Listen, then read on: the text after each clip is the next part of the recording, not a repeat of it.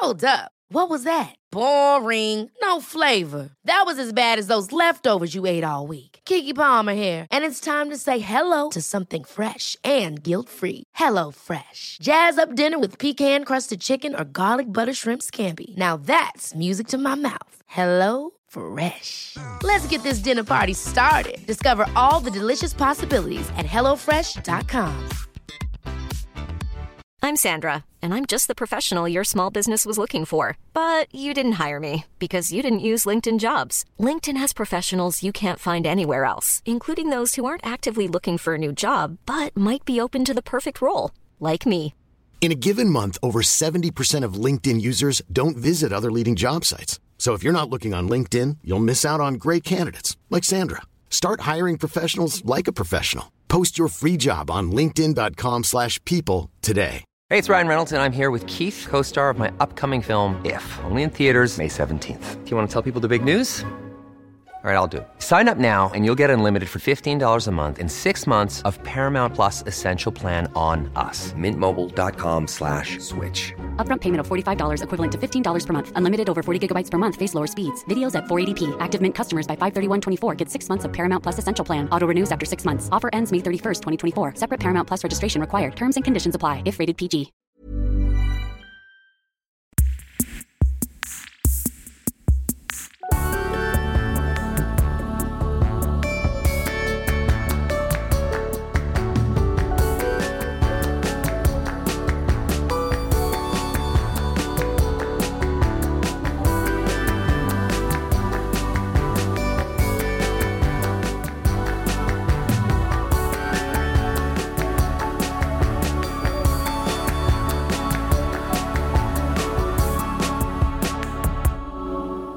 Hey, welcome back to See Also. I'm Brodie Lancaster. And I'm Kate Jinks. And uh, hello. this week is uh, a poodle app dedicated to the one, the only party girl. Drag. it's been a really long time coming. It really has. This has been on our list for general poodles, New Year's poodles, any kind of party themed occasion. Oh, yeah. It's like a permanent see also, this film. Yeah. Well, it has everything iconic cult indie actors, great soundtrack, the era. We love our mid 90s movies. Particularly in New York. Yeah. Leopard print skirts.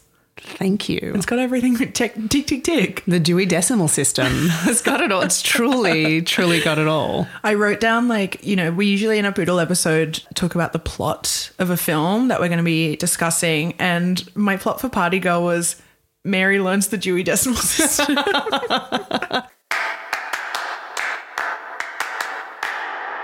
If you're a new listener, obviously also a poodle episode because we do get asked from time to time. And it's one of those things where we came up, we've just said it, and then it became law. Yeah. And then it's like we understand what it is, but it is such a silly thing. Anyway, a poodle episode is where we allow ourselves to go deep on one particular topic. It's usually like a movie or a book or a TV series or, you know, something like that. and why is it called a Poodle episode, Jinxie? Oh, it's called. Well, the the, the big thing is uh, because poodles come in different sizes, and we refer to our normal episodes as a standard poodle, uh, and so this would be the toy poodle.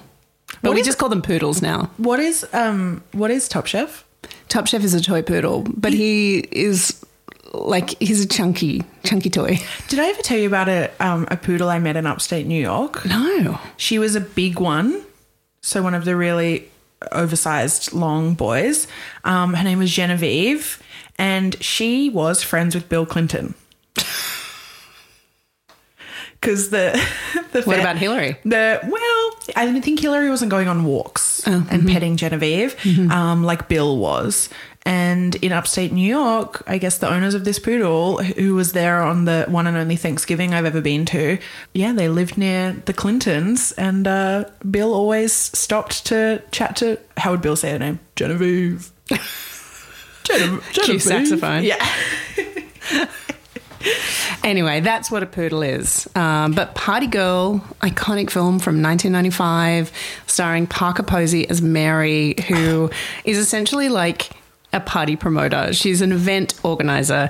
She puts on parties essentially just to pay her rent. we truly have all been there, right? Yeah, and people know her in the city as like the girl. She's a girl. She's an it girl of like the downtown party scene. Yeah, she truly is. But she gets thrown in the slammer for having an illegal party and needs to she she has like one phone call, of course, and she calls her aunt. Her aunt doesn't even recognize her on the phone. Godmother. And she bails out Parker Posey and makes her work in the library mm. that she runs, the public library. And there's this like back and forth of whether Mary's actually any good, whether she's like smart enough to be a librarian. Mary doesn't want to work in the library and then grows grows to love the stacks. As anyone would. But also, I love the distinction that this film makes between being like um, having studied library sciences versus being a clerk and like shelving books. Yes. and like it's such a diss from the other librarians that Mary. They're like, "You're not a librarian. You're just a clerk," and it's like. Parker Posey, the coolest girl ever, who you'd be dying to have as your workmate. Yeah, and they don't want her there. No, they hate her. they hate her and i also love that they kind of go into this like the inner workings like the inner machinations of how librarians feel about the kinds of libraries they work in like whether you're working for a college library like a ivy league college or whether you a library or whether you're working at a public library it's very much like the teacher thing of like mm. what kind of school are you teaching at like you're a sellout if you go to one of these like stately Ivy institutions. Yeah. I love all that. It must be like just one of the best films to watch as if you are a be it a clerk or a librarian. The director of the film, Daisy von Scherler has said in interviews that she's like, you know, it's not like five librarians a day chasing me down saying they loved the movie, but like librarians loved the movie. Yeah, librarians would love this movie. Do you know this is the first film I ever programmed like for hmm. an event? My baby little programming. It was for the Readers Festival in Sydney that um, was running kind of adjacent to the Writers Festival, and by um, Angela and Alice, and it was super fun. And I was in this like tiny venue that like we used to also throw parties in opposite Perfect. yeah totally opposite like the mausoleum station of central station and What year was this? this would have been oh i don't know like two uh hmm, maybe 20 2009ish or i actually am not not too sure and yeah so we screened this and it was before i understood how film rights worked so whoops So Daisy didn't make anything from Daisy you. didn't didn't make a dime off me. She So would have sorry, liked Daisy. it though. She would have liked the party, the party space. I think she would have. And I played some shorts before it. I played um the feminist bookshop back when Portlandia was just a web series, like before it was an actual TV When, show. when they were Thunder Ant, Yes, Yeah. yes, I played those. we were watching the same thing at the same time. Then, Yep. yeah. um, all right. What was your What's your history with Party Girl, Jinxie? I want to hear about it. I saw this like when I was a late teen, I guess, for the first time. I watched it as soon as it was available on VHS, I guess. I don't like I don't have like a first time watching it. I was I think I watched it because I'd seen Clockwatchers, which was another like hit from Stan the Video Man. Shout out. And he's not there anymore. And um, I really loved Parker Posey in that. And then the Day Trippers as well. So then I think I was probably just on some Parker Posey trip at the video store. What about you? What? Wait, what's Day Trippers? Because I only know I've never seen Clockwatchers. I only know of it from John Early, Toni Collette law. Yeah. Oh, so Clockwatchers came out in 97 and it's so great. It's about a group of office temps. You would kill for the cast. It's like Toni Collette, yeah, Lisa Kudrow, Alanna Ubach is in there. And then the Day Trippers is from 1996. And actually, Parker Posey got Liev Schreiber cast in it because mm. of like working with him in Party Girl. And it stars Stanley Tucci, uh, Hope Davis, and uh, yeah, Liev Schreiber and Park Posey. It's great. She heard Liev Schreiber's British accent. and She was like, "The world needs more of this guy." Is that what I sound like when I insist on doing British accents on the podcast? I love your voice work. And so, no, but uh, Liev Schreiber's British accent is a problem in this film. It's like, I. it's so easy to cast a British person or an American who can do a British accent. Truly. And he is so bad at it. Yeah, he, this is like lock, stock, two smoking barrels. It's the level of like Americans doing Australian. It's like, oh, what, man? What do you, what do you, what do you say? Fish and chips. That's it. That was better. Yeah, that's, that was- better that's better than what professional actor Liev Schreiber is doing in this movie. That was better. Yeah, so what was your first experience with Party Girl? I feel like I would have. I'm sure my friend Anton would have told me about it when we were at uni watching Thunder Ant videos together. And I think I would have been exposed to it via like Tumblr and like the hmm. aesthetics of the film. Oh, it has like big Tumblr live journal vibes, doesn't it? Oh, yeah. And the kind of thing that you like consume in like fragments before you've ever, ever watched the whole thing. And so I feel like watching the whole thing, I wasn't clued into like the tone of the film. I think when I first watched it, I was probably expect because I knew Parker Posey so I was so familiar with Parker Posey by then. I think I was expecting like a comedy, like mm. jokes and laughs and setups. I think the tone of the film, I was a little like, oh, I'm not sure how to take this. But then I watched it again a few years later, and I think by then I had like a lived in New York, but also b met some Marys. yep. And so I think I think for Party Girl to really land, you need to have been exposed to girls who everyone knows and no one's quite sure where they met them and no one's quite sure where they live or how they pay their rent, but they're always well dressed and they're always at parties and they're always fun and they're always hooking up with someone hot and you can't picture these kinds of girls in daylight. Like Uh, they yep. they only exist in everyone's collective imagination un- underneath strobe lights or like, you know, balloons. Yeah, I feel like Mary in this, if she had gone a little bit more, like slightly more legitimate in her party um, promotion, she would have been like repped by Caitlin Phillips or something. Jinxie, literally same. She would have been in New York Mag's It Girl issue in 2023. She also would have been the kind of person that we both have followed on Instagram for like 20 years. But then you go, Instagram hasn't even existed for 20 years, but you know what I mean? Like someone you followed across the internet, she probably had an opening ceremony collab like 15 years ago. And now she's like, you look at her Instagram every now and then and you're like, is this chick always pregnant? And like, she's like married someone really rich who you never see or hear from, but she's always like doing something kind of fabulous. And maybe it's gone a little granola. Mm. We all have those people who we, follow on Instagram. yes. I have yes, names I'm not saying, but yeah. absolutely. Yeah. In the market for investment worthy bags, watches, and fine jewelry, Rebag is the answer. Rebag is a luxury resale platform where each piece is carefully inspected by experts to ensure quality and authenticity. Use Rebag to buy and sell finds from the world's top brands, including Louis Vuitton, Chanel, and Cartier. Head to Rebag.com and get up to 15% off your first purchase as a member with code REBAGNEW. Shop today at Rebag.com. That's R E B A G.com. And use promo code REBAGNEW for up to 15% off your first purchase as a member. Ever catch yourself eating the same flavorless dinner three days in a row? Dreaming of something better? Well, HelloFresh is your guilt free dream come true, baby. It's me, Keke Palmer. Let's wake up those taste buds with hot, juicy pecan crusted chicken or garlic butter shrimp scampi. Mm. Hello Fresh. Stop dreaming of all the delicious possibilities and dig in at HelloFresh.com.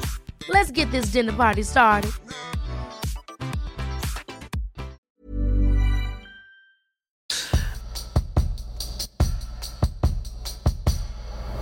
I love that the first person that you see in this movie, and it sets the tone for the entire film.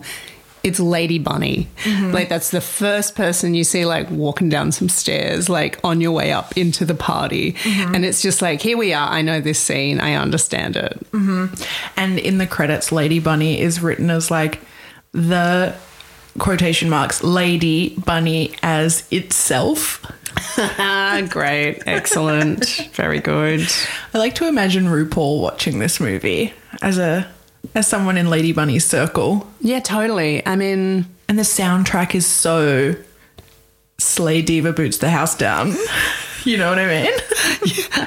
Yes, it truly is. It's extreme, like, I don't know. I guess it's like what ever like the kind of house music that everyone's suddenly listening to again. It's like just just listen to the Party Girl soundtrack, you're fine. Yeah, like Leo, played by Guillermo Diaz, who plays her Mary's like friend slash roommate, who like they try to kiss and then they're like gross at one point. He's like, Actually, what you say it? they kiss in the shower, um, Mary and what's his name? Leo. And Leo. So Mary and Leo kiss in the shower because Leo comes home late from a DJ session and Mary's like, I've got to go to work. Get out of the shower.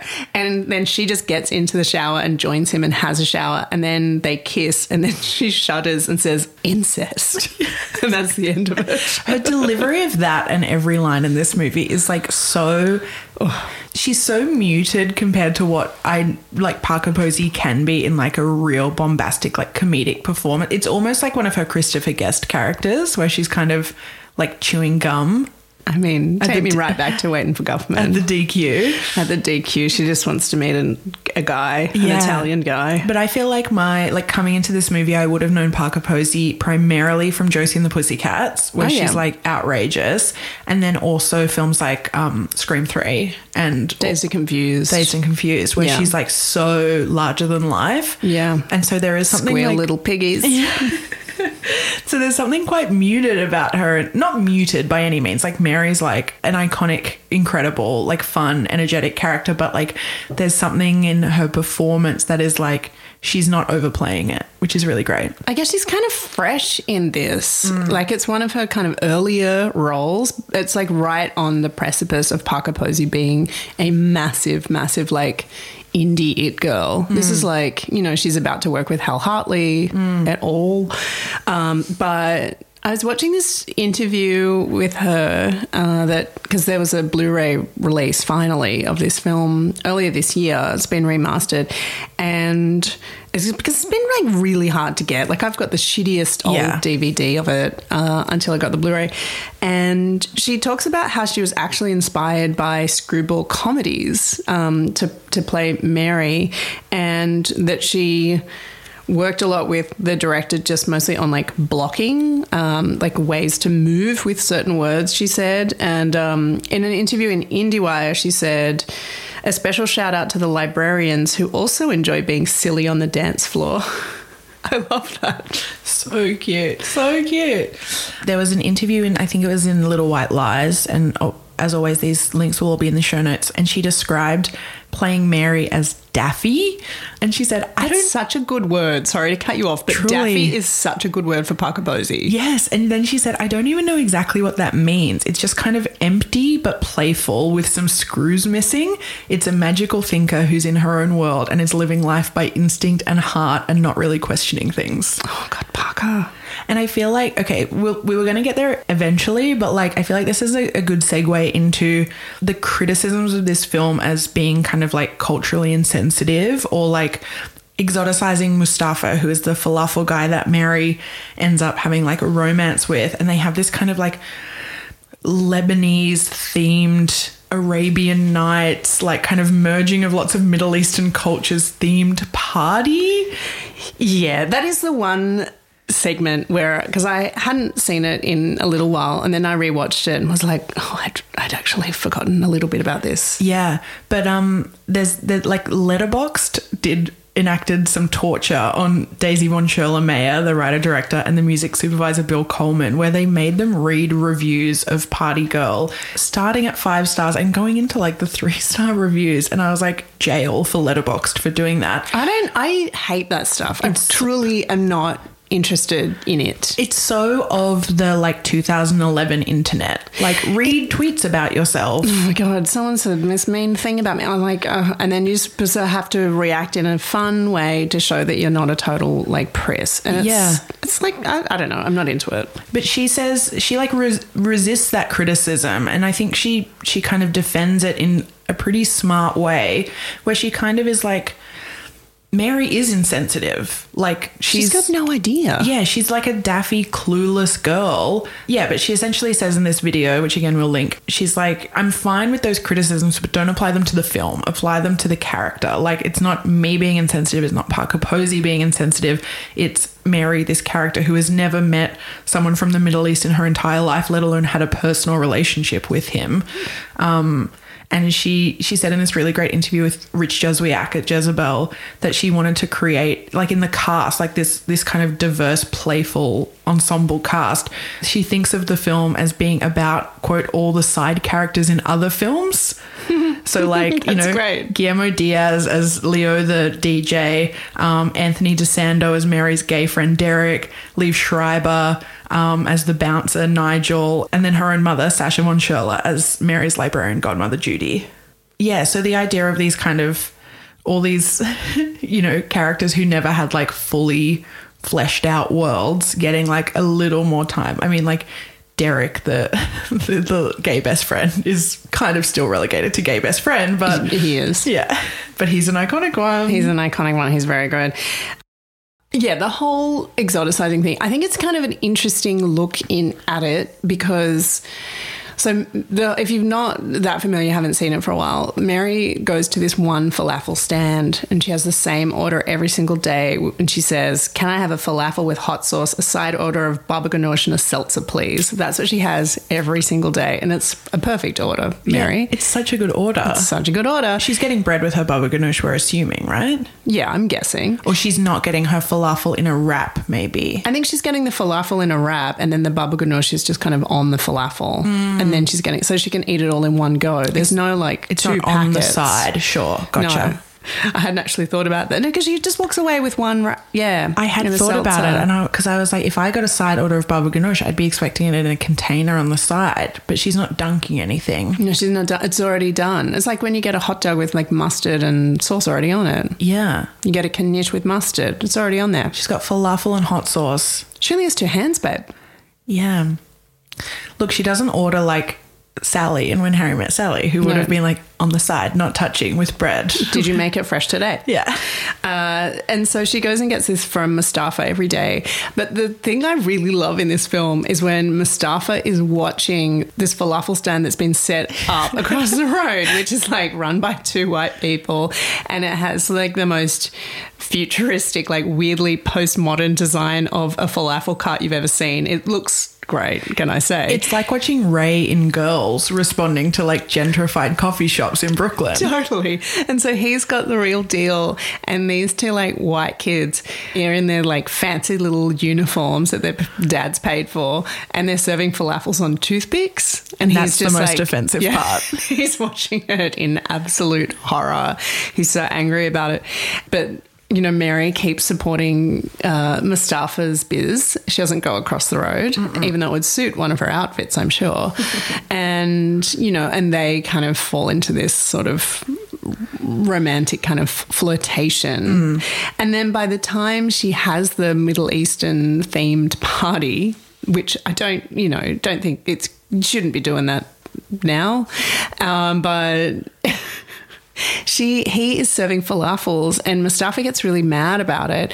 And then she goes up to him and says it's funny that you're making falafels. And I think that that's really a moment for the audience to be like oh mm-hmm. god Mary mm-hmm. like she's not our the heroine that you think she is.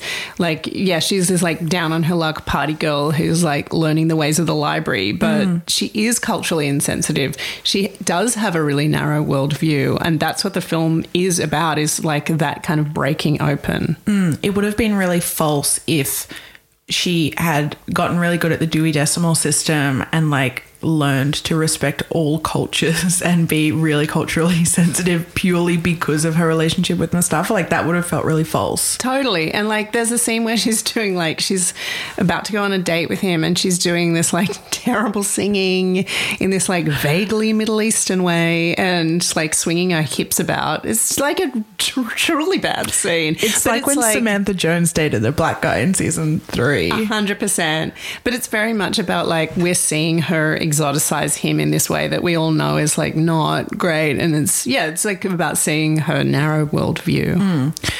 there is a montage of her ordering her falafel with hot sauce and baba ganoush on the side and a seltzer day after day after day. And it's really just an excuse to see outfits. Okay, we're up to the outfits, are we? Well, I just I was watching this and I was like, this is like what the scene of Anne Hathaway when she finally gets clothes in The Devil Wears Prada wishes it could be. Like that like her face is a map of the world or like of suddenly the I see or whatever the song is. It is that song.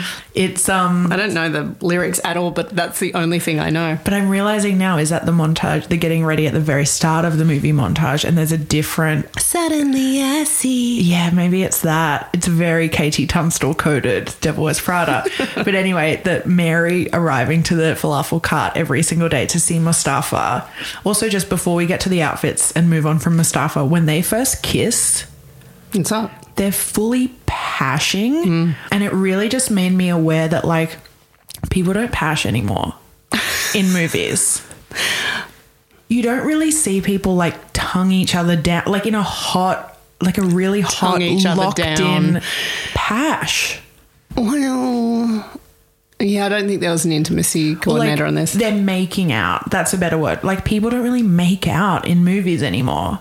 Yeah, I think Parker does every time she is doing that on screen. Beau is afraid. She's, you know, yeah, I mean, Parker's up for anything. Because yeah, Mustafa's cute. Apparently, he sometimes emails Daisy von Scherler Mayer from like a yacht or something. She's like, I don't really. He was in one movie and it was mine, and no one really knows what he does now, but he has a lot of money. Yeah, that's the thing. He's doesn't come up in any of the interviews. He seems unreachable. Yeah. It's I kind of like it. The mystery of Mustafa. Look, he's fulfilled a lot of fantasies by like having sex with her in a in the library stacks. He's done his duty to culture forever. He he really he really really has. Okay, the outfits. The outfits are amazing. They are so good. It's one of the best. Like I can't even. What Parker wears in this film, and like working with the um, actual costume designer. I cannot remember their name right now, but uh, there was an interview I read with her, and basically there was just no budget at all for this film. There was no real budget. They could not get designer stuff. They couldn't get any stuff, so they just borrowed it. And they raided Parker's own wardrobe. They raided the costume designer's wardrobe and the costume designer's best friends. And so the costume designer's best friend had like some designer stuff and was like. I will kill you if you get something on this. And so, like, every scene, Parker had to be like, just super, super careful that she wasn't getting it dirty. Don't get the Baba Ganoush near the Todd Oldham. Absolutely. And I love that scene when Mary, super down on her luck, goes to sell some things. And, um, Oh, it's so heartbreaking. It's shit that she could never afford to buy again or ever find again. Totally. And when the woman who says, like, this is vintage, not designer, I just wanted to weep watching this because, yeah, it was vintage, not designer in 1995, but the, those clothes that were vintage in 1995, I can you imagine the Oh my cost God. now? I know. Oh my god! Even as like someone I, I brought, bring it up a lot that like I, I worked in a vintage shop for a long time, but the difference in what you see in secondhand stores now, even compared to like my day in like I started working one in two thousand and one.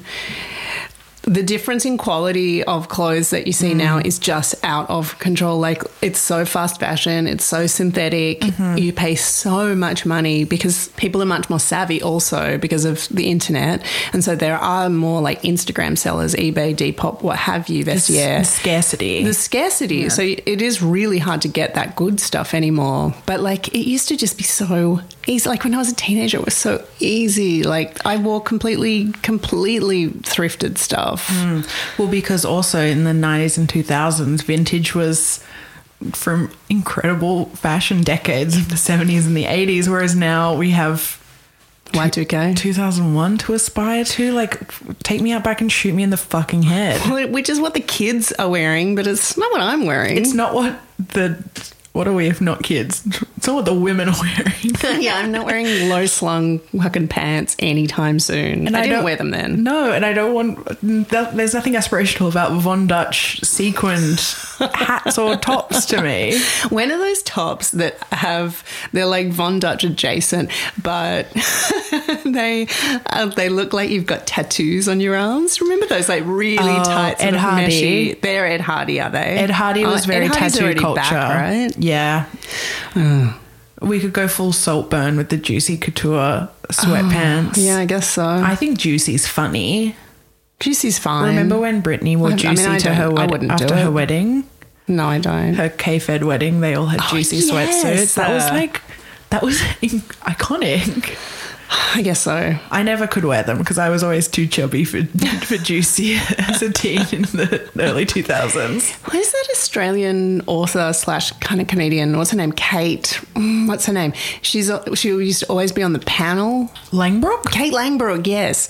She always wore those shirts, I remember, on the panel of like a tight sort of top that had some vague like floral or like Asian print and then like a almost meshy sleeve with like a yeah, that was really her. My look. sister had a Supre. It was like her go-to going out top, which was a black Supre singlet, and it had white handprints over the tits. She'll be listening to this. She'll love that shout That's out. cool. I mean, recently I bought a skirt that has 3D puffy hands on the side of it. That is so so, Parker Posey coded. that is pretty. She would have wear that, actually, isn't worn it? that in Party Girl or in Josie and the Pussycats. Yeah, she would have. I feel good about that. Um, I really love.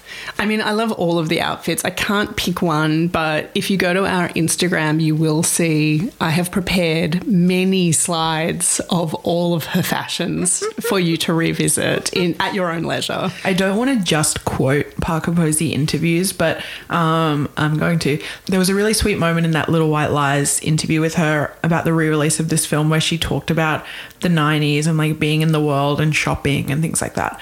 She said, In the 90s, I remember running outside and going to the deli in my slippers and a slip, and you could just run outside. It was flirty and madcap. There was this joy and this bounce. In the 90s, there were more people on the sidewalks and working on indie movies and living in a rent controlled apartment. There was freedom and spontaneity to walk around and go to flea markets and bookstores. There was that kind of grunginess, and you'd run into people just by walking around. And then she just goes on a tangent about like, like flirting with the city and like being outside and like seeing people. And like that's so much of what Mary dresses for is like being out in the world and being this kind of like little character in her like storybook New York. Yeah. I mean, people think of New York as being Chloe Sevigny City, and sure it is, but it truly is Parker Posey City. Parker Posey is, I was the number one celeb I have seen and run into in New York. I have seen her when I was living there. She was just absolutely everywhere. Really? She was constantly at comedy nights at pianos on the Lower East Side. Um, she, I remember once she came up to my friend and was like, I have the same coat. Oh it's true, God. she did. Um, and then she, the next time I saw her, she slipped over so dramatically in the snow and made like a meal out of it. It was amazing. Like she knew everyone was watching. She it did was a routine? good. She did the full routine. loved her for it. Um, it looked slightly painful. And once I saw her, like I used to see her all the time, but once I saw like Spider, like the first time that is it the Tobey Maguire era? You're talking about Spider Man? Yeah. Yes. Spider Man and Kiki, Tobey Maguire and Kiki Yes. So I went to see that in the cinema, and Parker Posey was sitting Stop. in front of us. Stop. And she had smuggled in her dog Gracie. And so Gracie was in the bag. And so I never saw that movie because all I did was look at Parker Posey and Gracie. Like I had no idea what was going on. Like, how could you? How could you? It was just like a random session at some like shitty cinema. It wasn't like a, some big event. It was just like I hope Parker Posey's on a podcast talking about all the times she fell over or went to the movies with Kate Jinx. If only. Have you ever listened to her episode on Marc Maron? Because No. he, it will drive you crazy because he interrupts her. So, this is like in this is like many many years ago. So probably like 2011, 2012, and. Yeah, uh, that was my that was my cutoff. That's actually why I stopped listening to WTF because I was like, you don't interrupt Parker Posey. It was your 13th reason. it was my thirteenth reason. Speaking of her being interrupted by like comedian men. She was on Conan to promote this in 1995, and there's a clip of it online. And in describing the plot of the movie, she just like says to him and Andy Richter, Picture me in a library. That's funny. She tells this like long story about being at a party with her like her best gay male friend and Evan Dando being there. So it's very your culture jinxy. And she describes that they see Eartha Kitt and they just want to get a photo taken with Eartha Kitt. So obviously I'm Googling trying to find this photo Yeah. and I couldn't find it.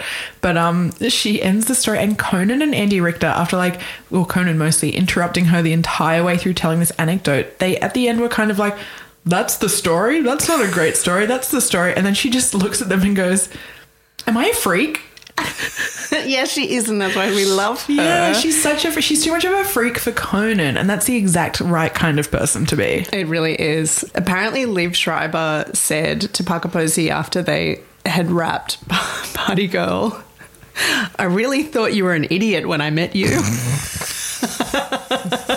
and she loves that. She was like, Isn't that great? Isn't that so funny? It's so funny. I also she um, when this premiered at Sundance, when people were interviewing her, she made up this story for all of the interviews that Daisy von Scherler Mayer spotted her working at the makeup counter of a department store and like thought she'd be perfect for this. And like she'd never acted before. This was her first role. And this is what she was just telling every interview and then being like shocked that people just believed her and then she just wouldn't correct them but she'd be shocked every time. She's so in that way. She's so like Amy Sedaris in that she's like she has real fun with being famous and having like a microphone or a camera in her face. She's like, I'm gonna play. This is like an opportunity for me to be silly. Yeah, there's like not a lot of disclaimers. Like she's just like, what you see is what you get, but also it's not because I'm not telling you the right thing. I feel like I would have read that story about her being discovered at a makeup counter and just been like, oh my god, amazing. Well, it is literally the plot of that terrible show that starring um, Kim Cattrall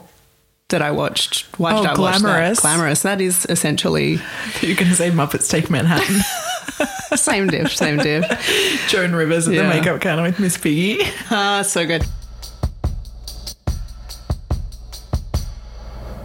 I also love that Parker just put all of her friends in this film. So Oh, there she? are all these like amazing party scenes, or like she's talking to oh, what are their names, Wendell and someone. Um, these two guys that are like often in scenes together, arriving together, and they just kind of are ad libbing because Hmm. they just like have all these inside jokes that are just on screen because it's like just them having fun on set because they all did used to party together. So it does have that kind of true authenticity to it. Like it does feel like they're having a good time on set or having a good time at the party. Who's the um who's the person she greets in such an incredible way when she goes into Liev Schreiber, the club that Liev Schreiber works at? It's like Natasha. Natasha, and then they kind of like vogue together, and everyone just like watches watches Mary. Yeah, and Natasha is so great and graceful and amazing. And Parker Posey just has the most bored look on her face while she's doing it, striking these poses and like not actually holding it because like her face is just like so heavy with like dramatic emotion that like she's just moving everywhere. It's so good. It really just gives the vibe of Mary going to like the Paris is burning parties Fully. and just like smoking a cigarette in the crowd and just kind of like being really straight faced while everyone else is cheering and then being like, I could do that. yeah, totally. yeah, she is. She's ball culture. like the, yeah she's ball culture like these days a straight woman kind of like a straight white woman using like kind of ball vernacular is like so played out but i have this theory that like mary as a real person in our history was like the first to ever do it I think so. There are just so like Natasha, Natasha, Natasha. like brings us to so many moments of Mary being fully iconic. Um, can I tell you some of my favorite lines in this film that I am like have quoted Please. since I first it? I love when she's like having a bad time and she says. I would like a nice, powerful, mind altering substance, preferably something that will make my unborn child grow gills. I think about that a lot. Is that our energy for our, our second anniversary dinner that's coming up soon, Jinxie? yeah, totally. And I love when um like these two people arrive to the party and say, What's up? And she says, The rent, and I'm not paying. Leo the DJ is like trying to come up with like he's trying to get this gig DJing and um with oh God was her name like Diana the woman that he's trying to get hired Yeah, by I can't like remember. struggling with her alcoholism yeah, he wants to go to meetings with Mary. yeah, and um, she's like, just say that you DJ'd in London. And he's like, yeah, but why did I leave London? And she says, you got sick of all the street fashion in London, all those hats. like a reason to leave the United Kingdom is because you you got sick of the hats. It's amazing. Also for Mary, Ms. Hat and Gloves to be the one to say it too. It's so good. And then when that there's like that go-go dancer who like kind of gets with mm. Leo. No, she has like a single name. I can't remember what it is. She's that's giving very much boiler room. it's like the Kaytranada boiler room where he's playing and there's like a really cool girl with like curly hair who's a singer I think like doing very sexy dancing a couple of people down from him that's very Leo and the go-go dancer It, yeah, it is. Um, and then she says like she she gets annoyed by Mary. I can't remember what's happening, and then Mary just says, "Talk to me when you get a last name." I love it. And then uh, one of the, I think it's like the gay best friend. Sorry, gay best friend, Derek. Derek, when he says, "It's so decadent, so silly, so Mary." I love it. the dream to be understood by your gay like that. Yeah. I like when he says he's talking about this guy Carl. Carl all all movie Carl is like not returning his calls or evading him. And he says Carl and I connected that night from the essence from the ancient center of our beings. And Mary says the two of you are on ecstasy. It dries out your spinal fluid and my only other one is that when Mary has heard about the myth of Sisyphus from Mustafa and then tries to, rel it like really hits something in her and she decides she's an existentialist and she's trying to explain it to Leo. And she says, it's a myth about this guy who had to roll or push this incredibly huge rock up this steep mountain. Every time he would get to the top of the mountain, the rock would roll down again. He'd watch this and walk back down the mountain and do it all over again, forever. And then Leo just goes, drag. And she says, It's a metaphor for life, Leo. It's famous. It's giving Cher Horowitz in Clueless when she corrects Paul Rudd's like older girlfriend. and, and, like she says, um, it's when the other girl, Heather, misquotes Hamlet and then Cher steps in and says like uh, Hamlet didn't say that it was like that Polonius guy did and then the other girl says like I think I remember Hamlet accurately and she's like well I think I remember Mel Gibson accurately and Rudd's little smirk on his face looking at her in the rearview mirror. I thought you said Borat's little smirk from. I was like, wow, that's a different movie. Amazing. My stepsister. My wife. Um, fun fact. Yeah. You know how there's like a fight with the guy who's in line at the club where Liev Schreiber is the bouncer? Oh, yeah. Um, that's Artie Bucco from The Sopranos, and he's credited as tough guy. I love looking at those kinds of credits. No one less tough in the history of film or TV than Artie Bucco, Artie the, the cook from Sopranos.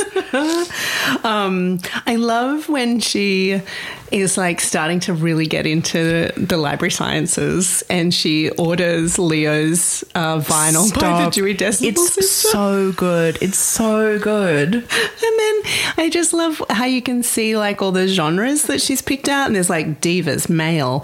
It's like it's just so good. And she's like, I made 700 card catalogs. It took me all day, Leo. And he's so furious at her, and it just does not phase her daffy little face one bit. She's like, You should be grateful to me. And I'm so grateful to her because that's like, you know, it tickles something in my brain, the spreadsheet of it all.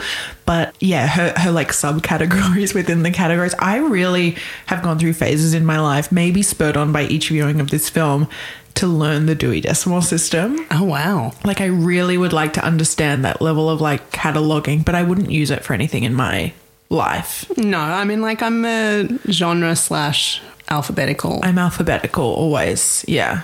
I'm like format first, so like DVDs, VHS, books, coffee table books, magazines, you know, etc. Yeah. And within like magazines, it's year, you know, it's organized chrono- chronologically, but everything else is alphabetical. Okay, what about books? In the do you do you separate nonfiction from fiction? oh, My what? well, my bookshelves are all behind me. I can see your eyes darting around, but I only have them organized in here based on what I've read and haven't read. Oh, okay. and so I I kind of shop from half my bookshelf. Yeah, okay, that's fair. Yeah. Yeah, see, I go, God, now I'm realizing how, what a pill I am. Fiction and nonfiction is an interesting one. I would like to do that. That I, would oh, I go further than that. I do fiction and nonfiction, and then within the nonfiction, then I have like like um topics. huh. So I have like say I have all my memoirs together, my collections of essays together. Like if books on craft or books on like houses or like interiors, design, mm. stuff like like mm. textiles, they're all separated into. Oh God. I love your bookshelves. I need to spend a little more time down that little. Now that I say it out loud, it's a little much, hey? No, no. What about like vinyl? Like I I have, I'm A to Z, but then I have a section for like uh, compilations and a section for like, um, uh, like soundtracks. I like that. My vinyl isn't organized at all. My vinyl and my CDs is purely just like space space reasons. It used to be all alphabetical, but I've moved so many times. No, that's Do you a still have CDs? Yeah, I have. I used to have a lot more CDs and a lot more DVDs and VHS than I do now, but I have like a kind of plastic like crate full of CDs still. Uh, yeah, see, I at one stage because I was moving so much, I put, I took, I like, I got rid of all of the jewel cases and I put them into those like CD booklets that Yeah. have like four to a page, and I used those for years. And then when I moved again, like for the last time, I was like, I can't even lug, th- like I've got too many of these. Yeah. And so I spent like too much time um, converting them to like MP3s or something. The iPod. Yeah, but now it's like they all those CDs that I spent I think so much money on and like really collected from a long for a long time. Mm. I don't even know where that like external hard drive is. Yeah. I've got no idea. I've got like two broken ones behind me, but I also learned something really distressing earlier this year when I had to DJ at Melbourne Zoo. They had like two brand new Pioneer CDJs set up, and I was DJing before, I think it was 10 Things I Hate About You. And so, perfect film soundtrack as far as mm. I'm concerned. And so, I bought a bunch of my like teen movie soundtracks to play, and I still have them on. I've got like Can't Hardly Wait on CD. I've got like like a bunch looking for Alibrandi, like a bunch on CD. And I brought them all because I was like, this is how I should be DJing before this mm. film. And I had such tech issues because I was like, fuck, my burned CDs, my my bought CDs, they keep getting spat out by the CDJs. Pioneer CDJs made and released now, brand new ones, don't play CDs. Why? What? Why? They're called CDJs, they have CD slots, and they only play MP3s or aux, or they like connect through to your like decks. So do they? What? So do you? If you had like a burnt CD with You, you put it in and it spins and it thinks and then it spits it out. those fuckers, And I thought I'd done something wrong. And then our tech guru friend of the show, Harvey Sutherland, arrived and looked it up because he couldn't figure it out either. So I was like, no, it really is an issue. And he was like, yeah, they, they don't play them anymore. And then I tweeted, CDJs don't play CDs anymore. Call them USBJs. Yeah, what is this world coming to? I know it's actually really di- distressing. And if you, uh, listener, agree that this is this is not how it should be, let's like start a petition or something. Change.org. I've got my little like USB plug-in CD drive that I can still like burn CDs with because it's so important to me to have that utility. yeah, of course. Anyway, so party girl. Anyway, so party girl. My other favorite uh, genre of music um, is too druggy. Stop, that's one of them. We need to screenshot that and like take notes and write them down on our Instagram or something. Yeah, we do. But that um that montage of as like Believe in Me is playing as Mary's learning the Dewey Decimal System, like I was getting so pumped up for her. I was like, I fucking believe in you, Mary. Oh, so do I. And like, you know, that brings us to the kind of final scene where she decides decide she's actually going to like go and learn the library sciences. Her little glasses. And she comes in like black turtleneck, like she's oh, and it's still a great look. It is, and she's so like she really doesn't feel yet like her party girl side and her librarians, uh, her aspiring librarian side can like gel together because her friends have thrown her this incredible surprise birthday party with a pinata And a stripper. and a stripper, but the pinata, The pinata. and but she needs Judy to come over so she can tell her that she's serious. She knows the Dewey Decimal System. She's going to become a librarian, and she's so afraid that Judy won't take her seriously because there's a birthday party going on in her apartment. But she can be both. She can be both. Well, it's all because that godmother has said the entire time things like, uh, "Your mother was a woman with no common sense." so, like, what's she? What's a girl to do? What's a girl to do, Judy? You've got to be nicer to your friend, R.I.P. Mary's mum. Yeah, she does. I love when the friends all stick up for um, Mary, though, about like actually she really is interested in library sciences. Yeah. I think it's Derek who says, She lent me a book on body piercing. Yeah, they all just tell anecdotes about like needing a book and Mary finding. it. it's so good. It's so good. It's really good. A fun, not so fun fact, but an interesting fact that I learned from that the interview that Rich Juzwiak from Jezebel, R.A.P. Jezebel, by the way, um, did with uh, director Daisy von Scherler Mayer is um, he kind of put the film's release into the context of the Club Kid murders that happened in New Oh, York like a year later. And he said the movie Party Girl kind of summarized and ultimately eulogized an era.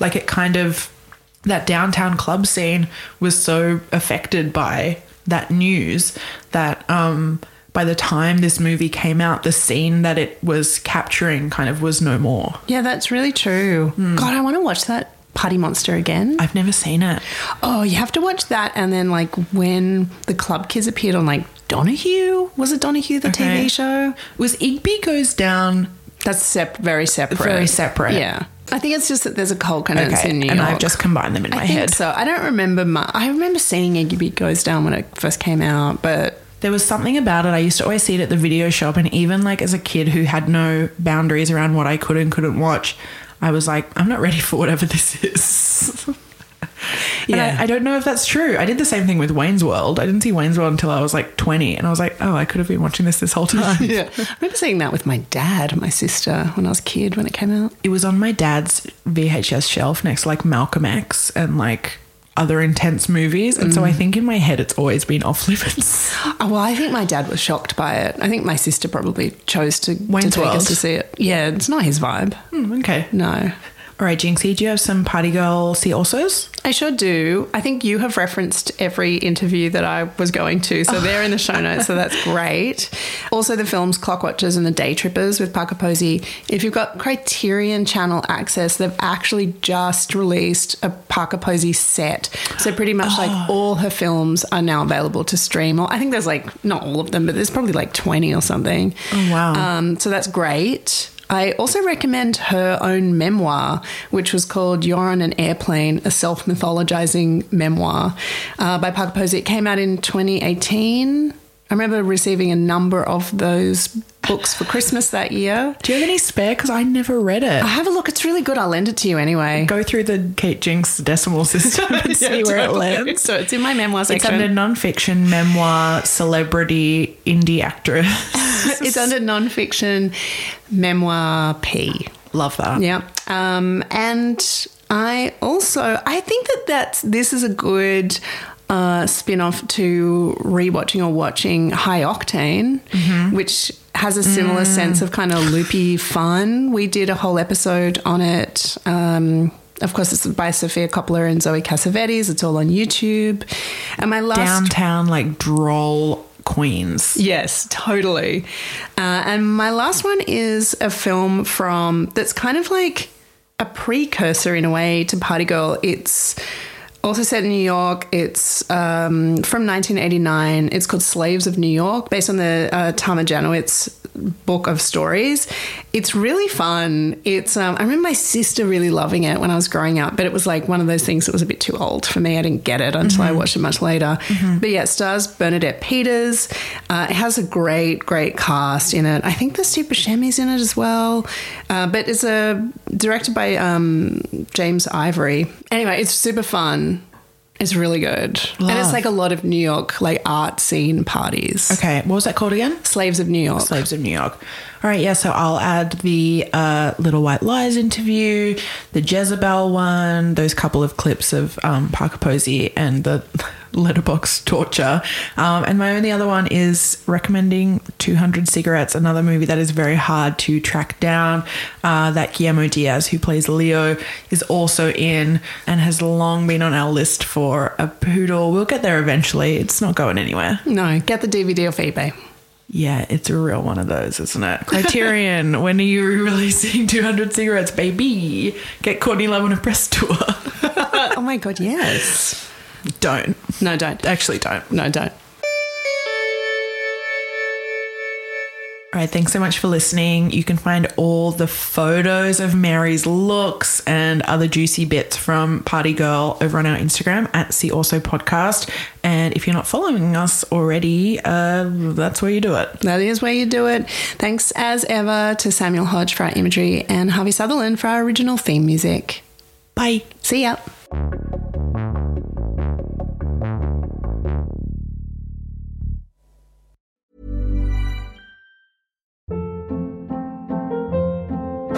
Hold up. What was that? Boring. No flavor. That was as bad as those leftovers you ate all week. Keke Palmer here, and it's time to say hello to something fresh and guilt-free. Hello Fresh. Jazz up dinner with pecan-crusted chicken or garlic butter shrimp scampi. Now that's music to my mouth. Hello Fresh. Let's get this dinner party started. Discover all the delicious possibilities at hellofresh.com.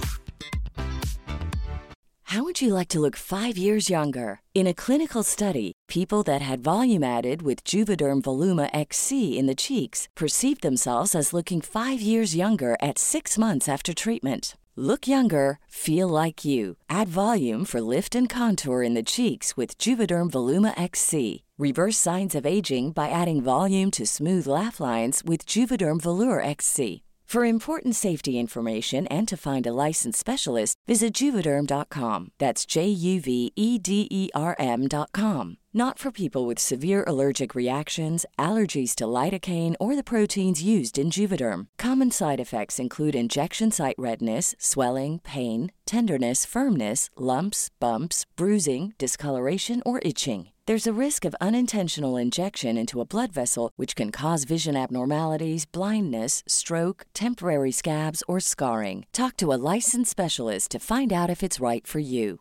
Imagine the softest sheets you've ever felt. Now imagine them getting even softer over time. That's what you'll feel with Boll and Branch's organic cotton sheets. In a recent customer survey, 96% replied that Boll and Branch sheets get softer with every wash. Start getting your best night's sleep in these sheets that get softer and softer for years to come. Try their sheets with a 30-night guarantee. Plus, get 15% off your first order at bollandbranch.com. Code BUTTERY. Exclusions apply. See site for details.